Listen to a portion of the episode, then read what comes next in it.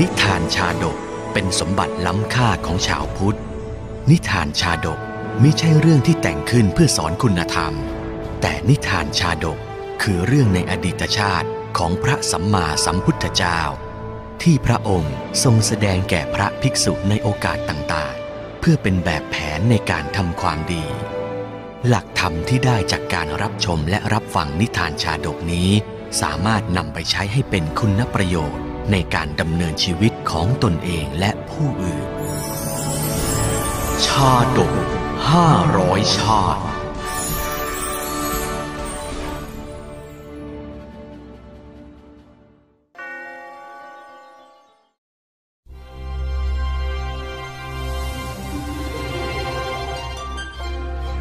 กามชาดก ชาดกว่าด้วยกามและโทษของกาม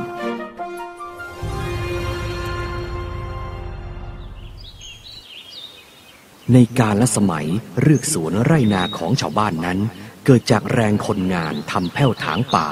ใครขยันเพียงไรก็มีพื้นที่ทำกินเท่านั้น และด้วยการก่อนนั้นไม่มีเครื่องจักรไว้ทุ่นแรงเหมือนปัจจุบัน ชาวบ้านมีเพียงแต่มีด จอบ เสียม เครื่องไม้เครื่องมือธรรมดากับแรงงานของเขาเท่านั้น ด้วยเหตุนี้ชาวบ้านเหล่านั้นจึงรักและหวงแหนไร่นาของเขาเป็นอันมาก ครั้งนั้นเมื่อองค์พระศาสดาเสด็จประทับอยู่ณพระเชตวันมหาวิหาร ทรงปรารบกับพราหมณ์ชาวเมืองสาวัตถีผู้หนึ่ง เขาผู้นี้ได้ทำการหักร้างป่าเพื่อต้องการทำเป็นไร่ พระศาสดาทรงเห็นอุปนิสัยของเขา เมื่อเสด็จเข้าไปโปรดสัตว์ในพระนครสาวัตถี ทรงแวะลงจากทางกระทำปฏิสันฐานกับเขาบ่อยครั้ง เธอทำอะไรเล่าข้าแต่พระโคดมผู้เจริญ ข้าพระองค์หักร้างที่ไร่พระเจ้าค่ะ ดีและพรามกระทำการงานไปเถิด พระองค์ได้เสด็จไปทำปฏิสันขารกับเขาบ่อยๆ ทั้งในเวลาที่เขาขนต้นไม้ที่ตัดแล้ว และสะสางที่ไร่ ในเวลาก่อคัน ในเวลาหวาน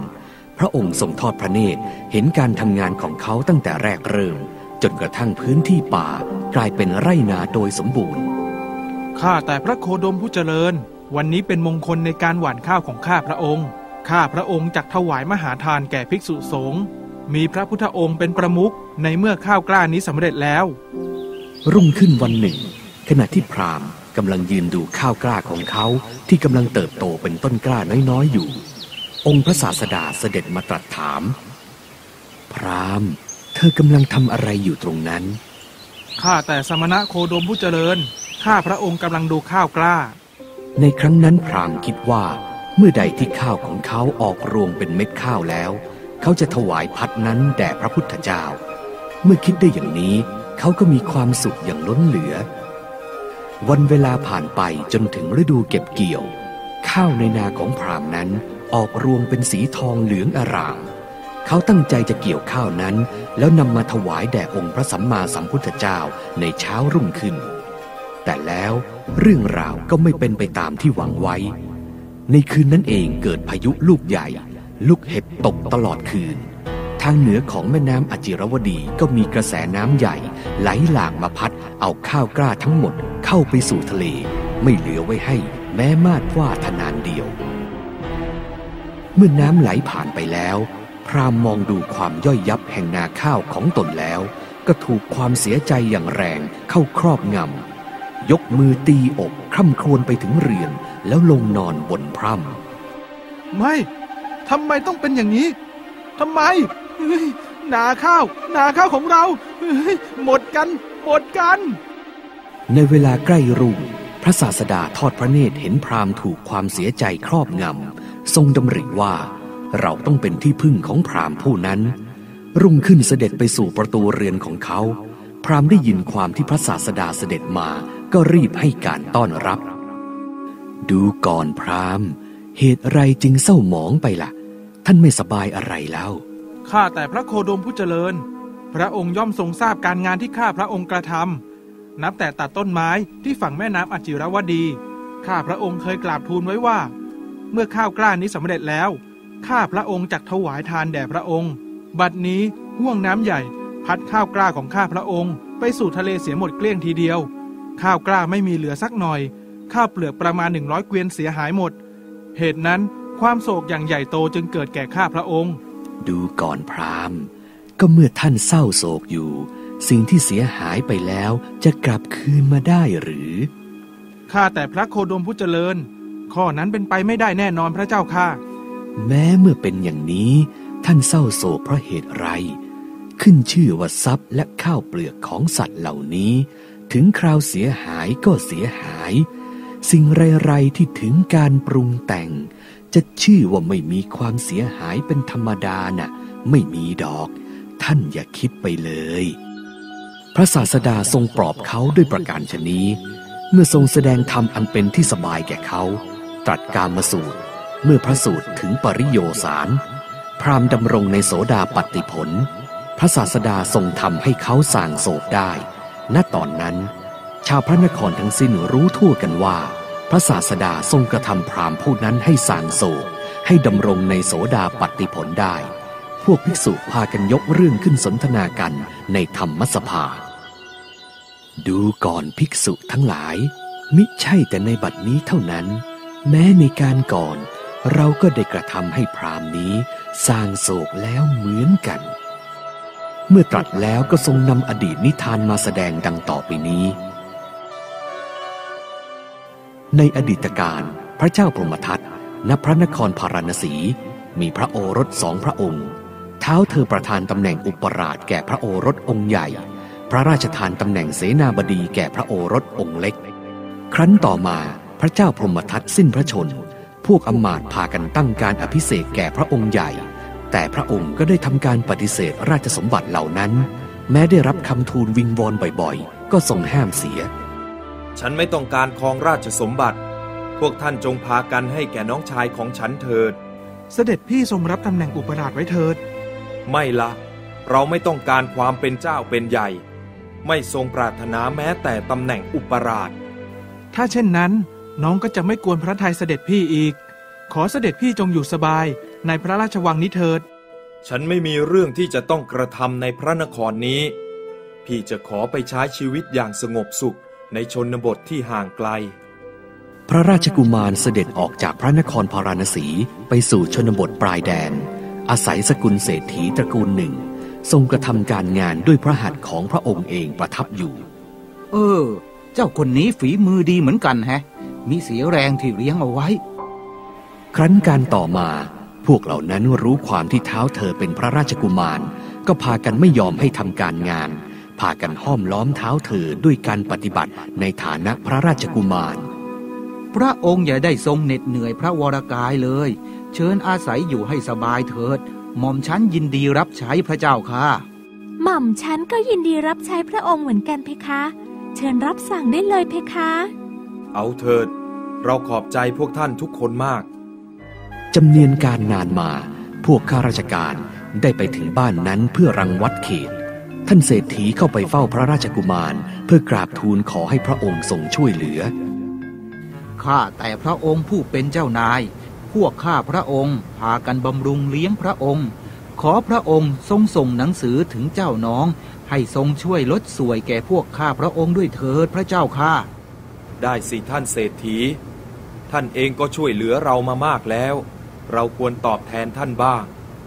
ครั้งนั้นพระราชกุมารทรงส่งหนังสือไปถึงพระอนุชาผู้เป็นเจ้าแผ่นดิน พี่ได้อาศัยสกุลเศรษฐีพำนักอยู่ โปรดเห็นแก่พี่ ยกเว้นสวยแก่พวกเหล่านั้นเถิด เมื่อเสด็จพี่ทรงขอมา เราก็ยินดีทำตามรับสั่ง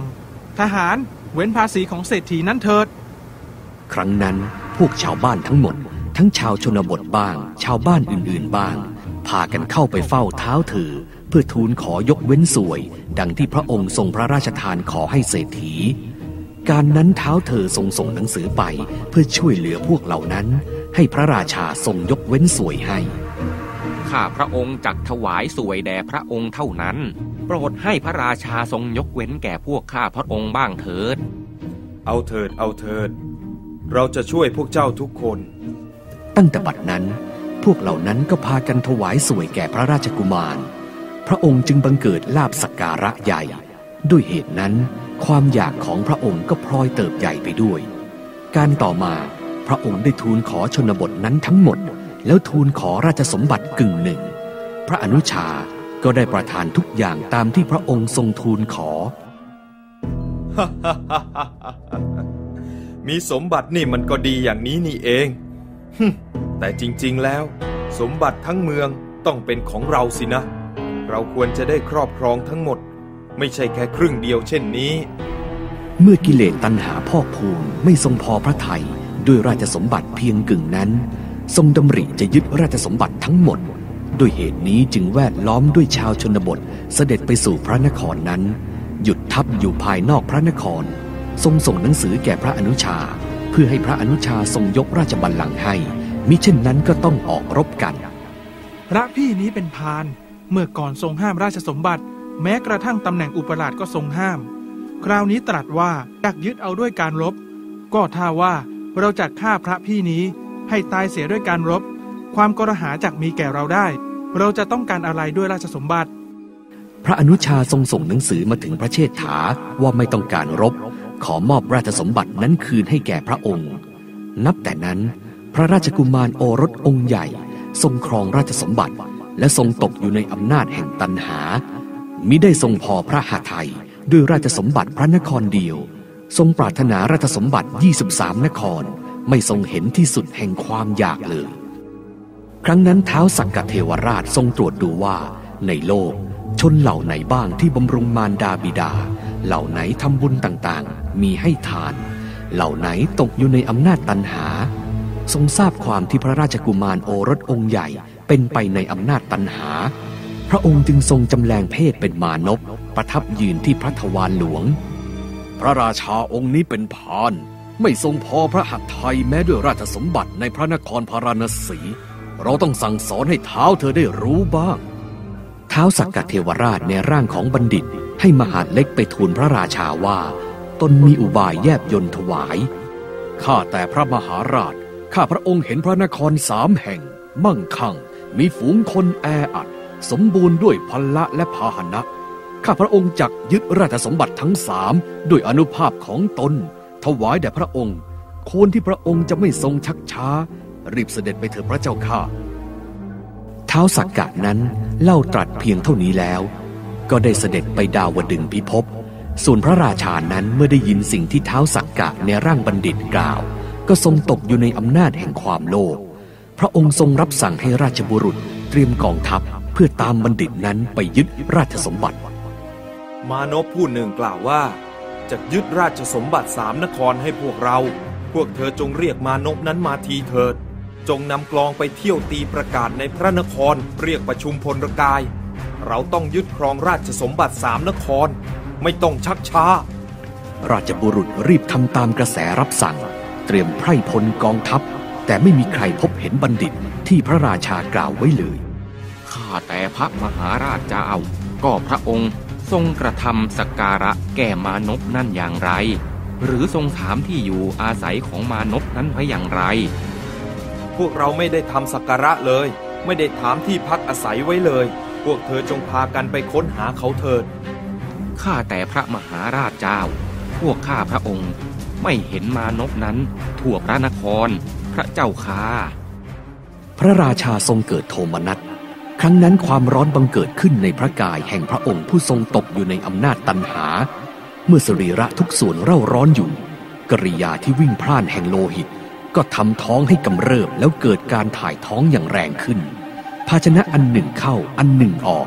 พวกแพทย์สุดฝีมือที่จะถวายการรักษาได้ ครั้งนั้นการที่เท้าเธอ ถูกความเจ็บป่วยเบียดเบียนได้เลื่องลือไปทั้งพระนคร ราชสมบัติในพระนครทั้งสามเสื่อมหายแล้ว เราเสื่อมเสียจากยศอันใหญ่ มานพคงโกรธเราว่าไม่ให้สเสบียงแก่เรา แล้วก็ไม่ให้ที่อยู่อาศัยด้วย เลยไม่มา การนั้นมีบัณฑิตหนุ่มเรียนศิลปะสำเร็จจากเมืองตักกศิลา มาสู่สำนักบิดามารดาในพระนครพาราณสี เมื่อเขาได้ฟังเรื่องของพระราชานั้น ก็คิดว่าต้องช่วยรักษาพระองค์ให้ได้ จึงไปสู่พระราชทวารท่านราชบุรุษได้โปรดเข้าไปกราบทูลพระราชาด้วยเถิด ว่าเราสามารถรักษาพระองค์ได้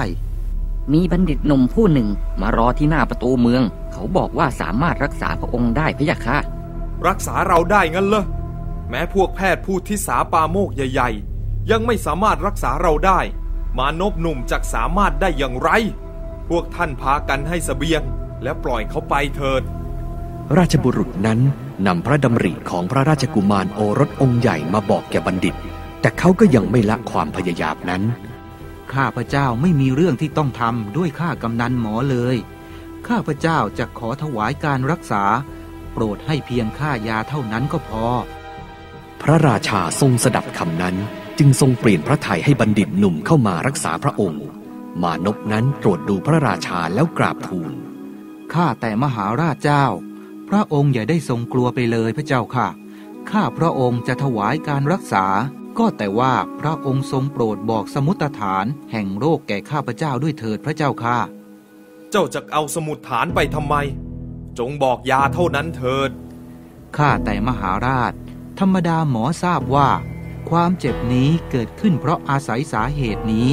ย่อมกระทำยาให้ถูกต้องกับความเจ็บปวดนั้นได้พระเจ้าค่ะ พระราชาทรงตรัสบอกสมุตฐาน ซึ่งเป็นเรื่องทั้งหมดตั้งต้น แต่ที่มานพคนหนึ่งมาบอกพระองค์ว่า จะสามารถช่วยให้พระองค์ ให้เอาราชสมบัติในสามพระนครมาให้ แล้วเขาคนนั้นก็หายไป แน่พ่อ เราเจ็บคราวนี้เพราะตัณหา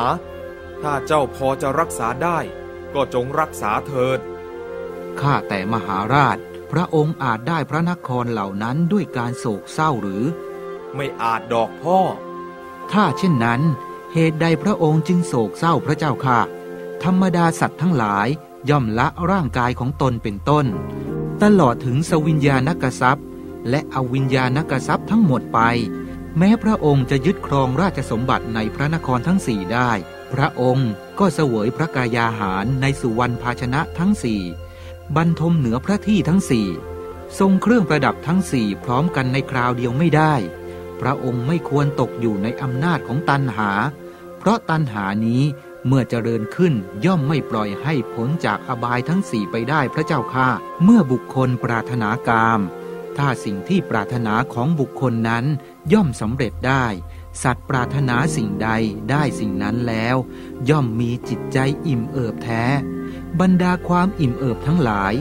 ความอิ่มด้วยปัญญาประเสริฐยิ่งนัก เพราะผู้อิ่มด้วยปัญญานั้น ย่อมไม่เดือดร้อนด้วยกามทั้งหลาย คนผู้อิ่มด้วยปัญญา ตัณหาย่อมกระทำให้อยู่ในอำนาจไม่ได้พระเจ้าค่ะ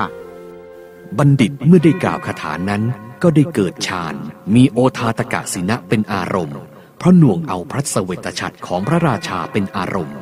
แม้พระราชาก็ทรงหายจากโรค พระองค์ทรงมีความยินดี เสด็จลุกจากพระที่บรรทมได้อย่างผู้ที่ไม่เคยมีโรคภัยอันใด พระองค์ทรงประทานทรัพย์ให้แก่บัณฑิตหนุ่ม แต่เขาก็ปฏิเสธ ข้าแต่พระมหาราชเจ้า เมื่อพระองค์กำลังกล่าวคาถาอยู่นั่นแล ใจก็ไม่ยินดีในทั้งวัตถุกรรมทั้งกิเลสกรรมเพราะข้าพระเจ้านั้นในขณะที่กล่าวคาถาก็ยังฌานให้บังเกิดด้วยธรรมเทศนาของตน ข้าพระองค์ไม่ขอรับทรัพย์เหล่านั้นด้วยพระเจ้าค่ะ หลังจากนั้นบัณฑิตหนุ่มก็บวชเป็นฤาษีเจริญพรหมวิหารอยู่จนตลอดชนมายุ แล้วไปเกิดในพรหมโลก พระราชาทรงปกครองเมืองอย่างทรงธรรม พระศาสดาขันทรงนำพระธรรมเทศนานี้มาแสดงแล้ว ทรงประชุมชาดก พระราชาในครั้งนั้นได้มาเป็นพรามส่วนมานพผู้เป็นบัณฑิต เสวยพระชาติเป็น พระสัมมาสัมพุทธเจ้า